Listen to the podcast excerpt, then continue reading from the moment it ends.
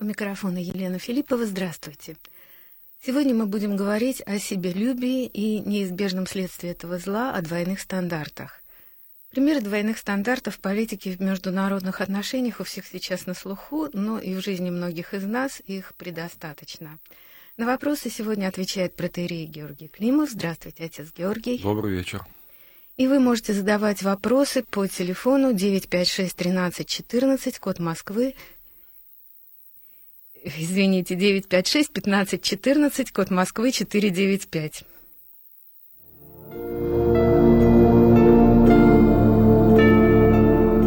Пасторские беседы.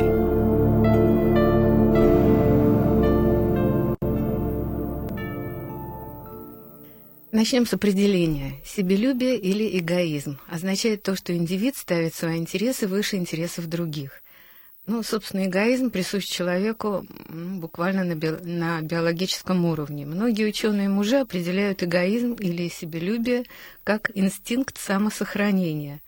Но, к счастью, человек живет, руководствуясь не одними инстинктами, а вот современные исследования показывают, что у любого нормального человека существует предрасположенность в пользу себя. Это питает наш оптимизм, самооценку, создает буфер против жизненных стрессов, то есть должный уровень эгоизма выполняет защитную функцию в отношении своего носителя, способствуя его выживанию и движению вперед. Как отмечал в этой связи философ Ильин, эгоизм подобен змеиной коже, которая необходима для защиты от внешних воздействий. Тем не менее, в христианстве себелюбие считается корнем зла, порождающим многие пороки. Почему? Ну вот, на мой взгляд, э, для того, чтобы ответить на вопрос «почему?», мы должны обратиться к истокам, наверное, учения христианского о человеке, о том, что произошло на заре, можно сказать, э, появившегося человечества. Само ведь по себе грехопадение, по учению церкви, это не просто вкушение какого-то плода с дерева добра и зла. Ева съела, Адам съел, что-то им стало плохо и так далее. Нет. Когда дьявол искушал человека, он предлагает ему, можно сказать, ту цель, э, которую, как это ни странно, и Бог вкладывает э, в жизнедеятельность человека. Вот когда он ставит Бог Адама возделывать рай, в принципе, цель Адама достичь обожения и привести Вселенную к Богу. Но дьявол напрямую, врываясь э, в личный контакт с Адамом и с Евой, предлагает им стать как боги. И вот это, пожалуй, обман, э, лукавство, которое использует дьявол – он апеллирует именно к тому, что человек способен замкнуться на себе. Если в человеке было дыхание жизни, согласно библейскому повествованию, самым первым э, стихам, посвященным э, созданию человека, дыхание жизни, которое было именно не что иное, как частица Бога в человеке, Бог Дух Святой, и он был центром и стержнем человеческой жизни, то по грехопадении – эта искра божественной жизни покидает человека и оставляет. Человек замыкается на себя. И можно сказать, вот отсюда уже начинается тот греховный эгоизм, который мы называем корнем зла. Он как является корнем зла в силу того, что он закрывает для человека, всячески пытается закрыть память о рае и желание быть спасенным не здесь, на земле, и не в желании создать земной рай, чтобы мне здесь было хорошо, а именно вот в этой перспективе вечности. Вот, мне кажется, можно э, рассуждать и об этом. Ну, если эгоизм э, все-таки присущ человеку изначально, от рождения, ну, дети, они э, вот, э, в общем-то, все эгоисты, они думают о себе, они еще не знают, что нужно думать о других. Это приходит с возрастом постепенно. Но вот есть еще такое понятие, как разумный эгоизм. А, в бытовом понимании это умение жить э, собственными интересами, э, не противоречия интересам других. И, по-моему, вот этот вот разумный э, эгоизм – это одна из давних и базовых ценностей в Европе. Вот как вы считаете, вот такое умеренное себялюбие – это тоже зло? Э, мне кажется, смотря в какое русло направлять его, потому что ведь и э, христианство, и православие всегда говорит о том, что здесь э, нужно бояться крайностей. Вот или эгоизм злой, полная зацикленность на себе, или с другой стороны, когда человек говорит всем и вся, что он себя ставит ни во что абсолютно, и ему вот лишь бы было другим хорошо, это тоже не может не настораживать. Конечно, э, Бог влагает в человека законы э, естества, которые зиждутся на законах самосохранения, которые направлены на то, чтобы человек в себе сохранял жизнь. И в одном из посланий, например, э, я имею в виду Библию, конечно, апостол Павел говорит о том, что всякий человек свою плоть питает и греет. То есть это забота, которую влагает сам Господь в потребности человека. Поэтому нельзя, мне кажется, вот так огульно говорить, что какой бы то ни было, вот то, что мы сейчас с вами условно называем эгоизмом, это плохо.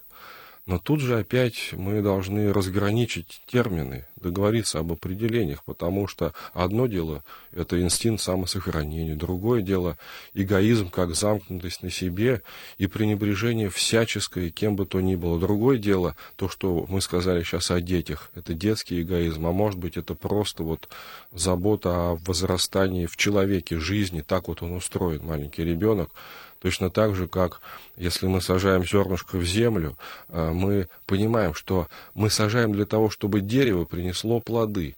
Но когда оно только начинает расти, это зерно или этот череночек, то мы вынуждены его закрывать от внешних там воздействующих злых факторов, поливать, полоть. То есть ну, заботу максимально оказывать, да, о нем. И мы понимаем, что это вот условие для того, чтобы там корневая система укоренилась, укрепился ствол, и в конце концов начался нормальный рост. Поэтому вот здесь э, вот так вот огульно и, и вообще, наверное, очень сложно рассуждать. У нас есть звонок из Курска от Олега. Здравствуйте, мы вас слушаем. Вечер добрый. Добрый вечер. Такой вопрос у меня. Скажите, пожалуйста, вот насколько мы знаем из Писания, да, есть такие слова, что возлюби ближнего своего, как самого себя. Да. То есть здесь Бог говорит любить не только ближних, но и самих себя любите. Это первый момент. Второй момент. Если исходить из того, что я творение Божие, творение Бога любви, то я не могу себя не любить. И здесь нужно, нужно разграничить эгоцентризм эгоизм и честь и достоинство. Каждый человек, он имеет честь, свое достоинство, и он должен любить и кахать свою честь и достоинство. Это нужно строго понимать. Ну, Такая честно, у меня ремарка. Ну да, я понял, что это ремарка, а не вопрос, поскольку вы, поставив его сами, наверное, ответили. Но э, если рассуждать действительно, вот, возлюби ближнего своего, как самого себя. Вот э, заповедь, которая э, действительно утверждает, что человек себя должен, должен любить. любить. Но с другой стороны, и вот тут самое начинается главное, пожалуй, мы должны обратиться к учению э, именно православной там, или христианской церкви, что значит правильно себя любить. Ведь, ведь мы можем э, утверждать смело, что человек часто бывает себя неправильно любит. Если я люблю ближнего точно так же, как себя, а я эгоист по жизни, то тогда это одно. Если я желаю себе спасения и знаю, что я без заповедей Божьих не спасусь, которые направлены часто на то, чтобы я от, от многого отказывался. И вот такой любовью я начинаю любить и ближнего своего, детей своих, и своих, своих окружающих, начинаю пытаться привнести в их жизнь вот эту так называемую благую весть о том, что надо сделать, чтобы мы стали истинными образами Божьими и подобиями, то, то это часто бывает неприятно для людей, для людей сластолюбивых. Но ведь христианство, оно всегда утверждало то, что слово евангельской истины, слово благовестия, оно осаливает человека или как огнем часто опаляет. То есть слово, которое ну, действительно разрушает, разрывает кольцо замкнутости на себе. И здесь, мне кажется, вообще можно э, говорить об одном из главнейших пунктов или аспектов, на котором э, стоит Христова Церковь. Это учение о покаянии. Вот когда мы, например, открываем Евангелие, мы видим, что самое первое слово, которое произносит Иоанн Креститель, это «покайтесь». Ибо приблизилось Царство Божие. Когда Христос, Спаситель, выходит на общественное служение, то первые слова, которые он произносит, ну, например, по Евангелию от Марка, «Исполнилось время и приблизилось Царство. Итак, покайтесь и веруйте в Евангелие». И вот здесь самый главный, конечно, вопрос, а что такое покаяться?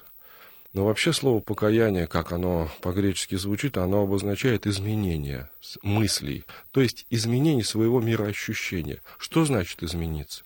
Если я шел прямо, пойти немного направо или налево, церковь говорит, нужно диаметрально развернуть свою жизнь. Что это значит? А это значит очень просто. То, что вне зависимости от того, хочет этого человека или не хочет, верит он даже в это или не верит, человек приходит в мир э, замкнутым на себя, приходит гордецом и эгоистом.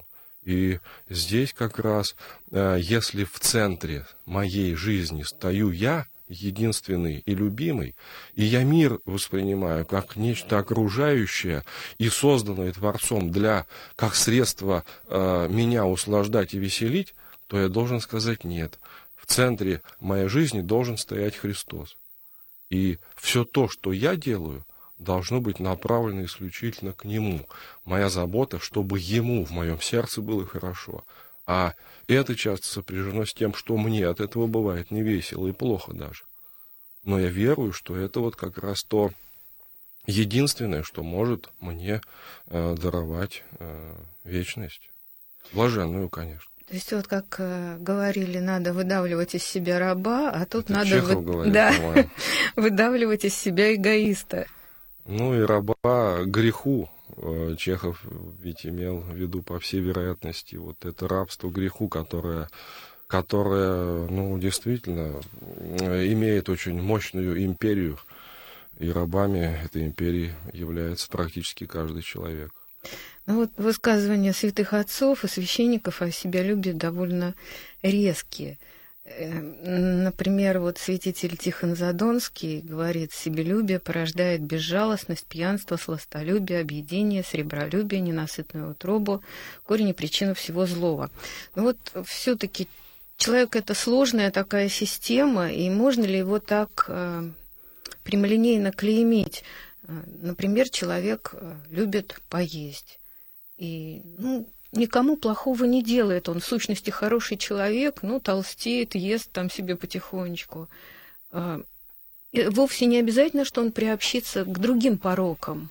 Ну, понимаете, мне кажется, здесь, вот глядя со стороны на человека, который там, ну, потихонечку ест или потихонечку пьет, пьет. тут, э, э, может быть, действительно со стороны это все потихонечку. Но вот, как говорится, и вода точит камень, и то, что происходит внутри у человека, ведь это самое страшное. А происходит что? Мне кажется, здесь можно даже говорить о чем. Ведь э, заповедь, одна из главнейших заповедей, не сотвори себе кумира, она здесь как нельзя кстати. То есть человек вместо того, чтобы поклоняться истинному Богу, создает себе кумира. Ну, вот в виде этих, этих кушаний, страсть там, объедения, или страсть пьянства, или еще какая-нибудь другая страсть. Иными словами, его сердце начинает быть занято э, сокровищем другим. Но ведь опять же, все в перспективе вечности. И когда мы читаем святых отцов, они дают нам советы не как здесь хорошо жить и устроиться, нет, а как спастись. Поэтому в перспективе вечности мы можем смело утверждать, что э, сокровище сердца, если это не небо, значит небо для тебя закрыто. И это в них всегда и вызывало вот эту боль за своих ближних, которые так часто бездумно, совершенно не раздумывая о том, насколько это серьезный вред, вот эти вот мелочи, казалось бы, по безобидные. жизни, безобидные, да, они уводят человека, они закрывают для человека Бога. Я напоминаю, что вы можете задавать свои вопросы по телефону 956 15 14, код Москвы 495. Вот э, любовь к себе и себелюбие – это ведь не одно и то же.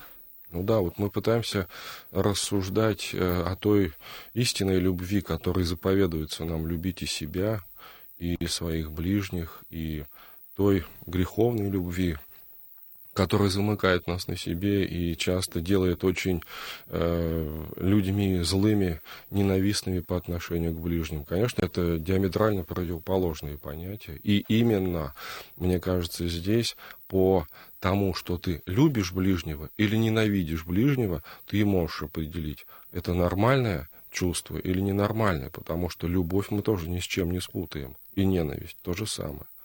И в, один, э, в одном из посланий апостол Иоанн Богослов в первом послании, когда говорит, что э, сколько бы ни говорил человек, что любит Бога, если он ненавидит ближнего своего, он есть лжец.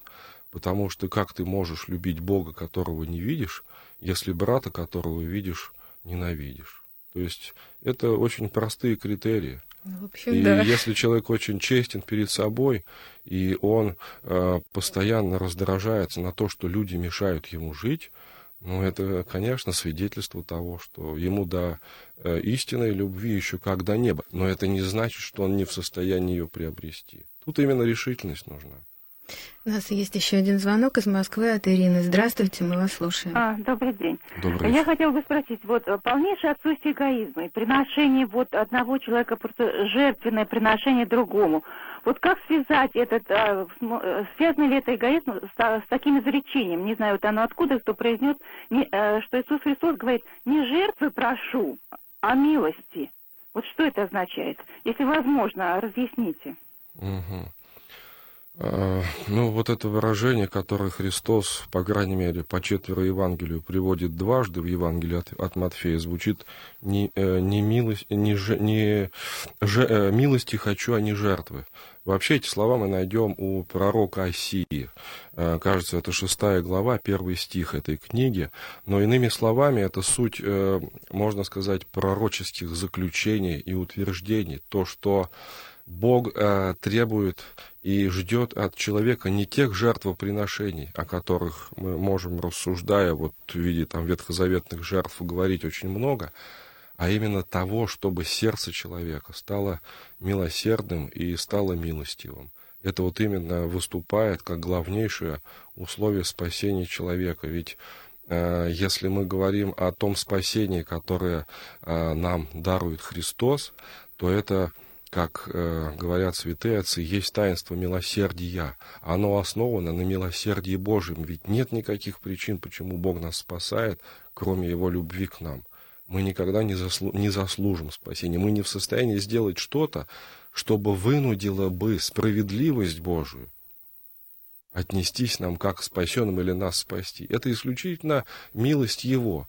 Так вот, Здесь как раз святоотеческое учение утверждает, что если человек не стяжет сердечное настроение, расположенное милостью кому бы то ни было, он свое сердце никогда не сможет впустить этот божественный дар спасения.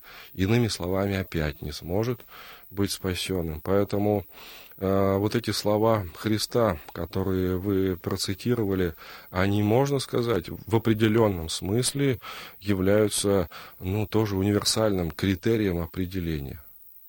Так ли мы все делаем или не так? Ведь для верующего человека тоже очень часто бывает такой соблазн, то, что э, помимо того, чтобы стяжать милующее сердце, можно, и вот дальше начинается самое интересное, можно сходить в храм, можно заказать молебен, можно прочитать десяток акафистов, можно попаститься как следует, и так далее, и так далее. Но это все средства. И если мы замыкаемся на них не как на средства к достижению цели, а как на цели, то есть мы начинаем их воспринимать как нечто, что э, может вынудить Бога помиловать нас, то мы здесь глубоко ошибаемся. И здесь как раз э, вот слова преподобного Симеона, нового богослова, вспоминаются, который говорит, что Бог нам делает воздаяние не за добродетели, не за труды, которые мы несем ради этих добродетелей, а за смирение от всего этого рождающееся. А смирение, то есть смирное, смиренное, с миром живущее сердце в мире с Богом, это, конечно, сердце милующее только может быть. Другого не бывает. Отец Георгий, вы так говорите, все сразу ясно становится. Вот давайте вернемся все-таки к себелюбию. Вот неизбежное следствие себелюбия – двойные стандарты. Двойные стандарты, оказывается, известны с библейских времен. Да еще раньше, И что наверное. ты смотришь на сучок в глазе брата своего, а бревна в твоем глазе не чувствуешь? Да. Евангелие от Матфея. Да. А, вот почему, почему мы судим других э, порой за те же самые проступки и мысли, которые позволяем себе и себя оправдываем? Ну, мне кажется, что вообще говорить о двойных стандартах, ну, я имею в виду не в области политики и Нет. сферах, сопряженной с ней, а именно о двойных стандартах в нашей личной жизни, а, в принципе, актуально только для человека верующего. Потому что для неверующего человека, я имею в виду, который живет вне категории греха, добра, зла, дьявола, Бога и так далее. Для него и лицемерие понятия вообще не существует, или двойных стандартов. Он живет, как живет, как лучше получается, так и делает. Но э, лицемерие может почувствовать только как бы сердцем, только верующий человек. Почему? И вот опять мы возвращаемся к этому себелюбию. Человеку, оказывается, очень просто расположиться по жизни как? Он понимает, что он эгоист. Но с другой стороны, он понимает, что если он от эгоизма не откажется, он не сможет наследовать спасение. И тогда он ищет компромисс. Компромисс какой? Не отказаться от эгоизма, а сделать все, чтобы выглядеть, как будто ты не эгоист. И вот это, можно сказать, тот э, фокус, да, э, эпицентр э, точка лицемерия, которая, ну, которой вообще страдает, конечно, практически каждый из верующих людей. Но а, здесь именно степень а, покаяния, который в этом человек приносит, вот э, что, пожалуй, самое главное. Ну да, это самое, что ни на есть важно, это лицемерие. И в Евангелии мы, мы находим очень э, серьезный, строгий, можно сказать, завет Христа своим ученикам, а в его э, лице, а в лице учеников, конечно, и всех их последователей, чтобы мы боялись лицемерия. «Берегитесь закваски фарисейской», говорит им Христос, которые есть лицемерие. Или когда Христос, Великий Вторник, в последние дни своей земной жизни произносит обличительную речь против э, религиозной власти, э, в которую входили фарисеи, садукеи, законники, книжники – то он а, на них обрушивает восьмикратное произнесение горя. Горе вам. И да он дальше говорит, горе вам, книжники и фарисеи, и дальше всегда добавляет лицемеры. То есть это не может не, ну, что ли, открыть для каждого из нас вот об, об этом, ну, что ли, страшнейшем недуге человечества, который есть лицемерие. Э, самое страшное, опять же, вот в перспективе того, э, о чем мы с вами рассуждаем, это то, что лицемерие, оно закрывает для человека возможность покаяния. В чем каяться, если я себе доказал, если я себя, ближних, и как мне иногда даже кажется, я и Богу убедил, что я хороший, хотя я знаю, что я не такой. Каяться не в чем. А если не в чем каяться, то тогда я праведник, получается. А Господь говорит, что Он в мир пришел грешников спасти тогда мне и Христос не нужен. Вот в чем тут вся, можно сказать, беда и проблема. Ну вот э, интересно, есть такое исследование э, в связи как раз с лицемерием. А, противоположность эгоизма – это альтруизм, да? Альтруистов чрезвычайно мало в мире рождается. Это такая просто редкость можно сказать. И вот двое ученых из Америки, изучающих эволюцию, проведя ряд расчетов, пришли к выводу, что спасти альтруистов от исчезновения с лица Земли могут лицемеры.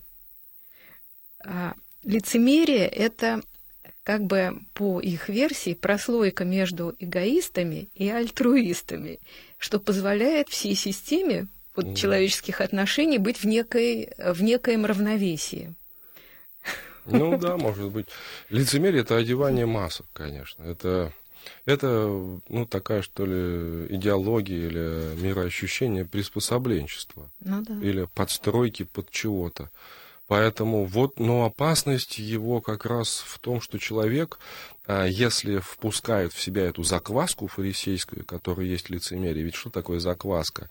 Закваска в древнем мире, это не наши дрожжи, немножко не то, это такой жид, сейчас квас делают с таких вот, э, такой жидкости мутноватой, которую вливают. Uh-huh, uh-huh. Так вот эту закваску, если э, вкладывала, допустим, хозяйка в муку, она сразу с ней растворялась, и уже оттуда не вытащить ничего нельзя было. И мука, находящаяся в тепле, начинала э, подниматься, да, и и делалось нечто Брожение уже другое. Начиналось. Да, совершенно верно. Вот э, бояться этого надо. Вот есть еще звонок из Воронежа от Нины Петровны. Здравствуйте, мы вас слушаем. Добрый, добрый вечер. Добрый вечер. Вы знаете, я хотела от всей души, от искренне от сердца поблагодарить тех, кто организует эти передачи, тех, кто проводит. Для нас, уже возрастных, которые попали в струю непонимания, а сейчас мы с большим за я особенно. Спасибо вам огромное, огромное здоровье и продолжайте делать доброе дело, разъясняя нам вот эти истины. Я слушаю слово пастыря и всегда слушаю ваши передачи. Спасибо большое, огромное вам. Спасибо. Спасибо, Спасибо за добрые слова. Так, ну что ж, мы продолжим. Вот э, как быть, например, э, с детьми. А, как правило, в семье родители а, пытаются воспитывать их, а, внушая какие-то хорошие правила поведения, нормы человеческих отношений.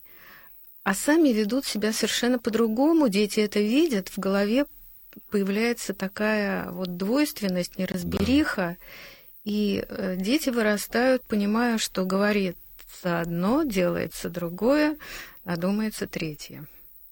Э, действительно, знаете, вот вы когда начали рассказывать сейчас про детей и родителей, вот вспоминаются слова Христа. Не может укрыться светильник наверху горы, не ставит свечу под спут, но на свечнице, чтобы светило всем. Вы соль земли. Вообще эти слова о чем? Они о том, что по объяснению, конечно, святых толкователей, эти слова о том, что твое слово не может расходиться с делом.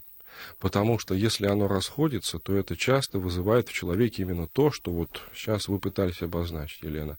То есть у детей это э, сразу они смекают, что можно жить так, раздвоено. У взрослых это часто вызывает недовольство, потому что люди, ведь они очень чутки к тому, что человек может говорить одно, а жить по-другому. И вот для того, чтобы дети воспринимали наши слова именно так, как мы им пытаемся их донести, это самое важное. Они должны видеть, что мы сами этим живем. Я, конечно, имею в первую очередь приложение к, к православию, к тому, что человек пытается, пытается жить э, церковной жизнью, жить богоугодной жизнью. Потому что если ребенок допустим, слышит, что мама или папа говорят постоянно, иди и там учись в воскресную школу, тебя там научат, или сходи в храм, там причастись, что угодно, но он видит, что они сами этим не живут, то э, тут будет грош цена от эффекта, если можно так это обозначить. Но если он видит, что мама и папа, когда они, допустим, дети ложатся спать, встают на молитву, когда их никто не видит, и молятся истинно, стоя перед Господом и находясь с Ним в общении, то это действует лучше всяких слов, в принципе. Это именно то, что бьет в десятку, можно сказать. То есть вот это благодатное семя вбрасывается в сердце ребенку. И при э, хороших, можно сказать, благоприятных обстоятельствах это семя всегда прорастет и сделает из него достойного, доброго, хорошего человека. Ну что ж, это вот хорошая концовка для нашей программы. Э, напоминаю, что на ваши вопросы отвечал протеерей Георгий Климов. И спасибо всем, кто нас слушал, кто нам звонил. И за добрые слова еще раз спасибо. Всего доброго. Всего доброго.